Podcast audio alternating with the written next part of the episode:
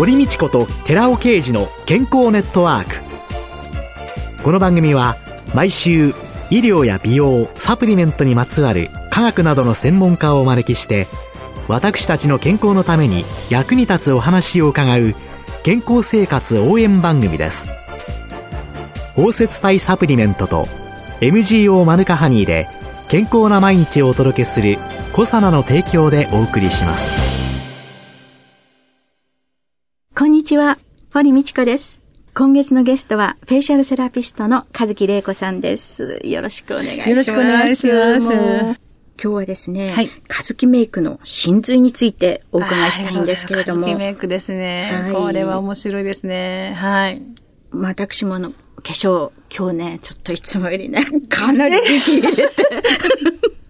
化粧してきたんですけれども。ありがとうございます。あの、鏡で見てる時の顔っていうのを。はい、これ二次元ですね。ねうん。で、それは自分の顔は本当の顔は絶対見れないので、はい、二次元でいながら反対ですよね。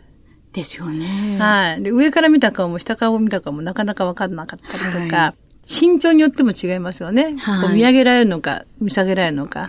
うん、その顔ってすごい面白くって、いろんなメッセージをこう、インフォメーション与えてるわけですよ。いろんな人に。すごい大事な。本当に初対面でね、あの人のあの目つきはね、とかね。そうです、そうです、そうです。こう、何か陰銀無礼よね、とかね。ありますよね。本当にあったかそうです、素敵ね、とか。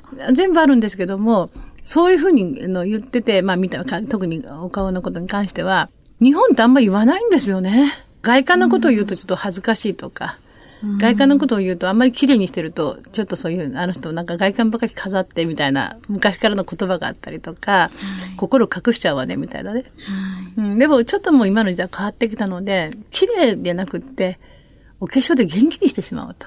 あと、若々しくて元気な顔っていうのは、綺麗だけでガー作っていったら、ある日突然綺麗じゃなくなるんですよ。で、40からは綺麗を作れなくなるんですよ。もうそれは実感しております。はい。それも早く今の若い子に教えてあげなきゃ。そっからスイッチしていくんですよ、元気。表だけじゃないんですよ。心の方もスイッチしていかないと。間に合わないです。今早いですから。うん、だから今の子早熟なので、早くもう小学校から化粧してると言いますよね。えー、そしたらそのずっと綺麗を作っていって、40で綺麗くならなくなった瞬間に、どういうふうなここの落ち方うん、ああ、受けちゃったわってなりますよね。えー、それをちゃんと教育していけばいいんですよ。見た目の教育っていうのはちょっと入れていかないと。心身ともに元気にしていかないと、外観ばっかしやってる人っていうのは、もういじってばっかしで顔。うん、そうすると何が起こるかっていうと、脅迫神経症で病気になります。もうやらなきゃいけない病気になってる。でも今化粧品はいっぱいあるし、メイクの本もいっぱいあるし、エステもいっぱいあるし、美容整形もあるし、はい、外観を少し美しくしようと思えば、ありとあらゆるものが。でも答えはないですよね。はい。で、そこに私はちょっといろいろ考えまして、もう絶対若々しい元気な顔です。この人にとって、そうです本当の美しさって何か、うん、まあ今日、もう堀さんとこう喋らせていただいて、先週から、はい。でいただいて、まあ堀さんのお顔はい。っていうのはもう私の中に入ってるんですよ。だいたい堀さんの人生観とか、それとか堀さんの今まで歩まれてきたとか、これからどうなるかみたいなのもちょっと分かったりするんですよ。あら、ちょっと怖いわ。顔って インフォメーションだから、顔が訴えるって分かります、入り口ですから。自分がね、何を訴えてるかはわからないんですけれども、はいはい、他の方を見ていて、そうです。その方から感じることっていうのはありますよね。でもあの、朝鏡見た時に綺麗だなと思ったら元気じゃないですか。それは元気になりますですよね。今日はちょっとね。そうですよね。で、今日なんか変だなと思ったら落ち込みません？落ち込みますよ。それは他人がわからないです。だからそれも客観じゃなくて主観なんですよ。ある時ね、私、はい、自分がね、40代になった時にね、はい、子供を手を引いて、デパートのね、ガラスに映ってる自分を見た時に、あまりの姿勢の悪さと体型の崩れと顔にね、ものすごい老いを感じた時に、うんうん、あ、すべてが、こう、衝撃というか、そうですね。やってることすべてが、全部を、自分をね、否定してしまうようなね。そうですね。うん、まあでも、そこは、まあ女性がみんな来る試練なので、えー、それをさっき言ったみたいに、こうなりますよと、老けますよということをちゃんと教えて差し上げて、えー、これはみんな来ることだし、はい、でそういうことでちゃんとこういうふうに対処していくっていうことを、うん適切にやって差し上げてるんですね。まあ今日はあのメイクなのでね、堀さんのお顔なんですけども、はい。堀さんはね、ものすごい童顔でいらっしゃいますね。あ、そうですか？そうですよ。か可愛らしくて、昔可愛かったんでしょうね。今も可愛いですけど、もちろん。はありがとうございます。い。もいえいえう、堀さんの小学校の時の顔がもうわかりますよ。はい。でもですね、はい私、実は子供の頃とか、はい目がつり上がってたんですよ。それはね、ギュッと上がってたんですよ。そうそうみんな言いますよねそれでね、うんなんかね、とっても怖いとか、はい。って言われたのね。うんところが、だんだん重力に負けた顔になりましてね。穏やかな声目は下がってくるし、もう毛穴も開いてくるし。ね。よくあの言われますよ。なんか顔が重だかだったっていうのずーっとあったのに、突然なんか霜膨れになってきた。そうですそうです なりますよね。それで横が開いてきた。ああねっていう言い方さありますよね。まあでもそれは当たり前のことで、昔は人生50年ですからね、そこまで気がつかなかったんでしょうね。でまあそういうことでね、ちょっとメイクなんですけど、まあ立体的な 3D のメイクを作ろうと。はい。それが若く見えるメイクなんですね。鏡の中は二次元ですから、はいその二次元をどうして 3D にしていくか。立体的です。じゃあメイクをするときに自分がそうです 3D というのを意識する。そうですというこはとですね。で、それはあの、前山から下ろした線なんですけど、はい一番顔で難しいのは、一番眉毛なんですよ。仏さんとか、大仏さんとか、眉毛みんな新メトに入ってません、い。本当にねえ。目をつぶってられて、すごい昔からなのに、みんな仏様で眉毛がこう新メトに入ってません、はい綺麗にお剃りになってますよね。ええボサボサの仏さんっていらっしゃらないですよねねあれは何かって言いますと、新メトに物が入ってるってことは、健康ってことなんですよ。例えば羽が一つ、もげてる鳥っていうのは、メスが近づかないって言うんですよ。不思議なんですよね。健康な体ってなって、お顔もこの健康なシンメトリーっていうことが、この人の心身に元気だと。ええで、それは眉毛なんてかけるじゃないですか。はい。ですよね。ええ、前はかけます。そう、そうすると相手にとって何があるかっていうと安心感です。輪郭の向上です。ええ前頭をちゃんと同じところの方向性に置いて、同じ人に書かれたら、それだけでも対人関係変わりますよ。でも、眉ってね、描くのが苦手だし。難しいね。目がだんだんね、見えなくなってきますよね。ねあのね、まず自分のお金書くよりも、はい。画用紙ありますよね。白い画用紙でいいので、はいその画用紙にまず50対買ってみましょうか。50対ですよ。はい。ここで書けない人は、ここで書けないです。あら、紙に書けなきゃ。紙に書けるわけがない。そうですよ。だってここは目で見えて平らじゃないですか。顔なんて鏡の中の立体ですから書きにくいですよね。ええええこんな難しいことをもう皆さん昔からやってますから、まず眉毛が難しい人は紙に書いてみましょう。美目秀麗ってありますよね。ええ昔からの言葉です。はいで、それはみんな目と眉毛ですよね。だから昔からね、目の辺のこのエリアがちゃんとしてればもう秀麗と言われるんですよ。そういう意味では、あの、今、平面で、その、眉のはい描く練習をする。で、今私は眉毛があるから、ちょっと描けるんですけど、抗がん剤なんかを使う方は眉が全部なくなってしまうわけですよね。はいそうですそうするとね、眉がないところに眉はなかなか描けないって言われたんですけれども、あそれは考え方の違いなんですよ。はいある意味では書き放題です。何もないからん そうです、そうです。変に眉毛があって、ボサボサの方が書きにくいんですよ。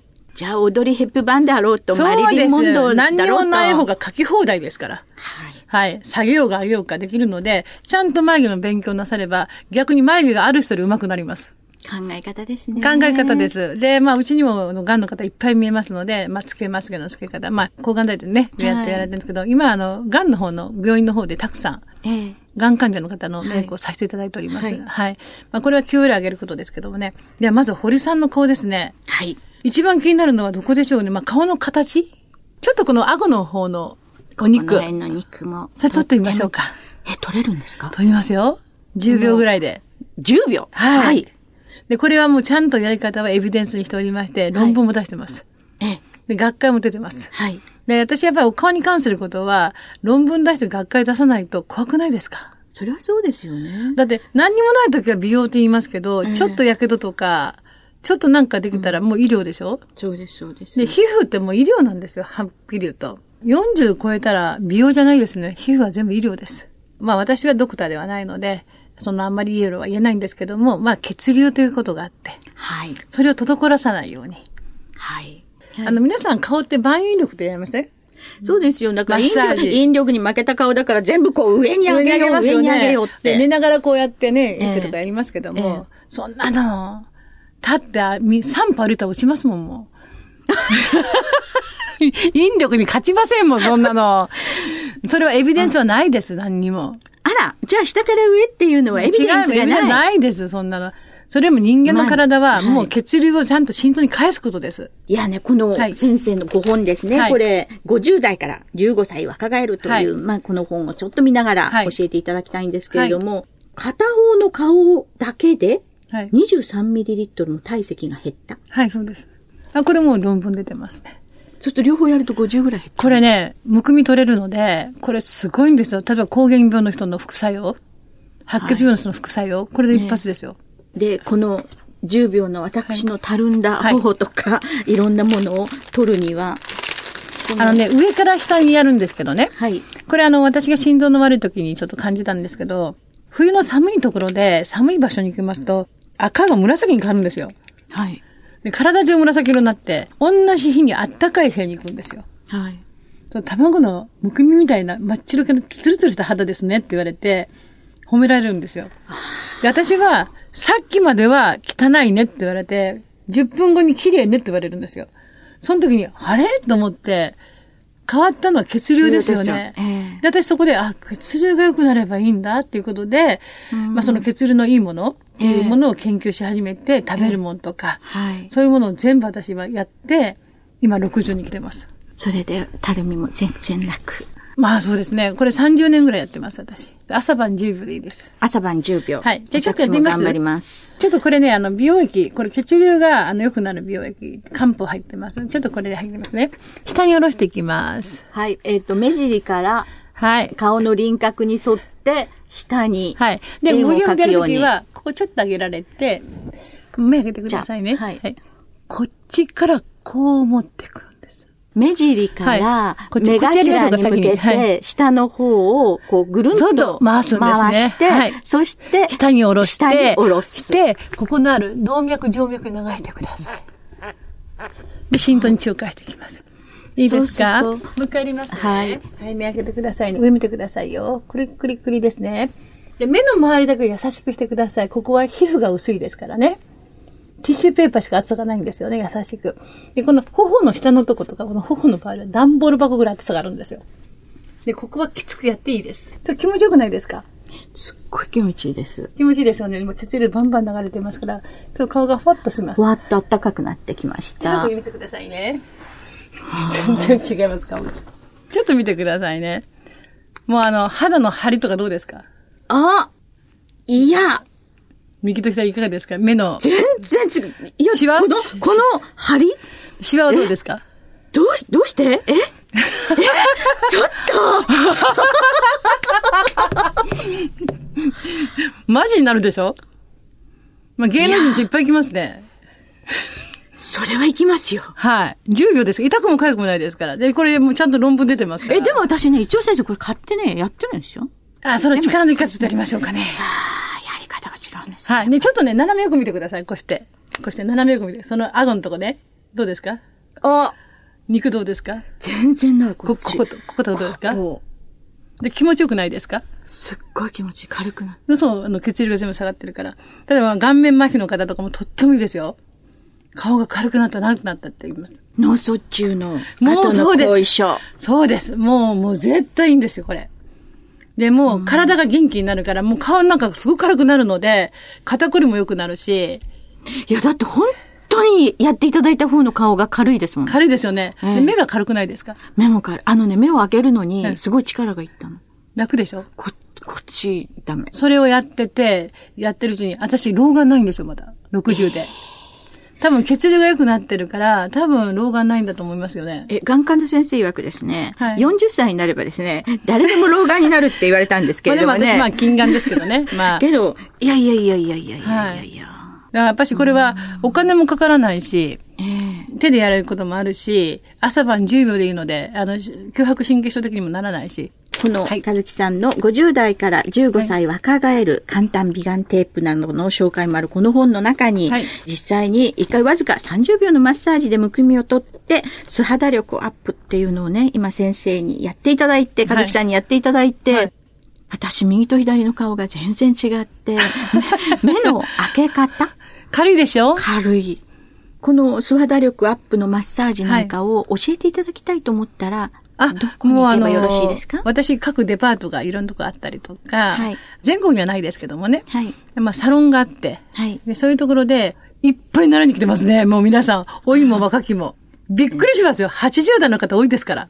やっぱり女性は、肺になるまで、はい。綺麗でいたいということですね。この実践したい方、どうぞデパートやかずきさんのサロンにお出かけいただけたらと思います。はい、今週のゲストは、フェイシャルセラピストのかずきれいこさんでした。来週もよろしくお願いします。ありがとうございました。続いて、寺尾刑事の研究者コラムのコーナーです。お話は、小佐奈社長の寺尾刑事さんです。こんにちは。寺尾刑事です。先週は、デスメチルトコトリエノールのことについてお話ししましたけども、今週も引き続き、それの効果効能についてのお話をさせていただきます。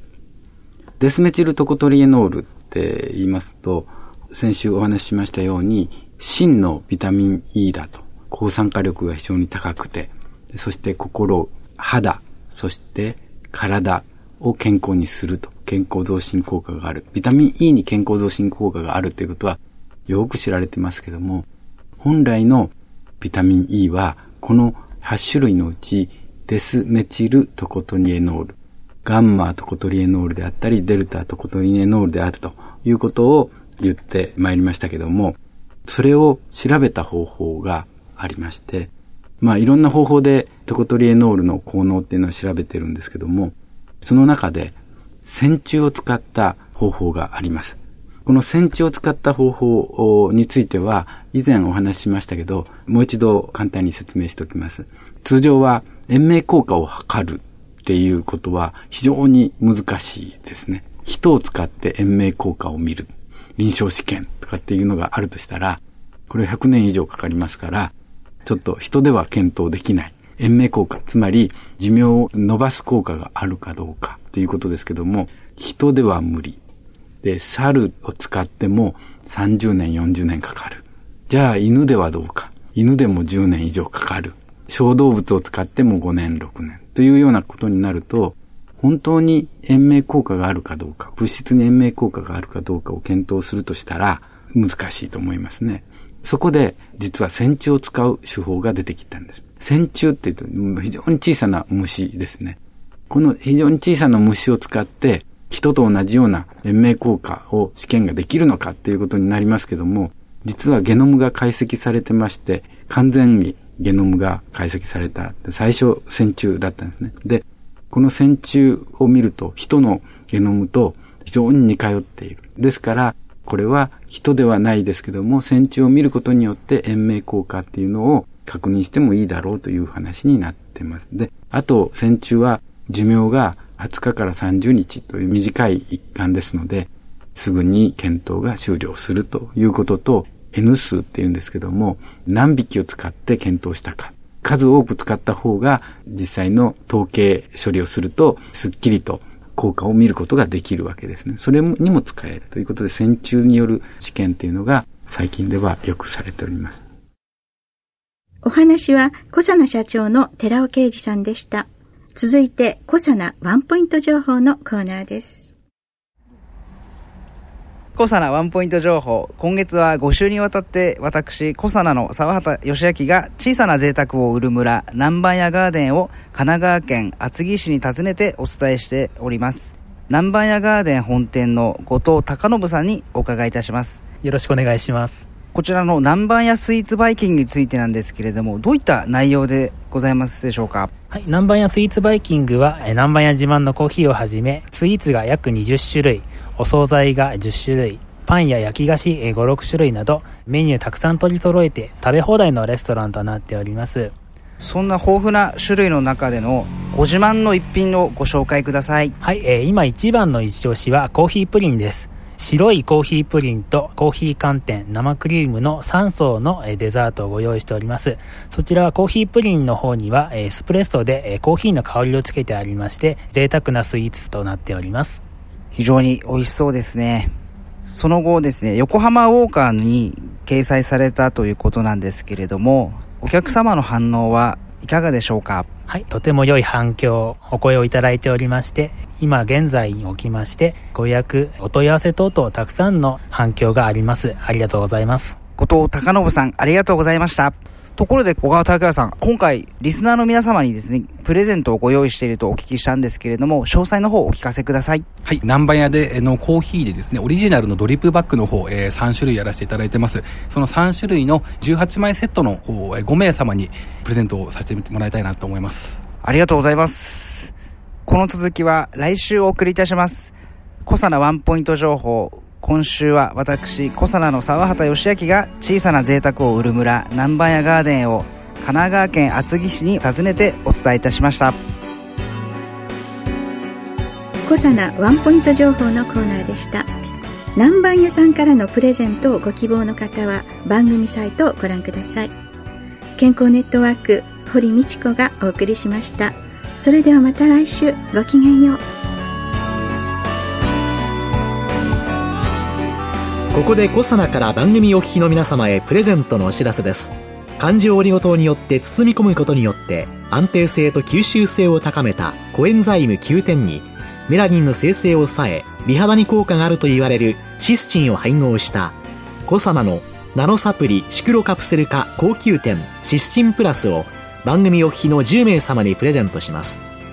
ご希望の方は番組サイトの応募フォームからお申し込みください。当選者は11月5日の放送終了後に番組サイト上で発表します。コサナのナノサプリシクロカプセル化高級店シスチンプラスプレゼントのお知らせでした。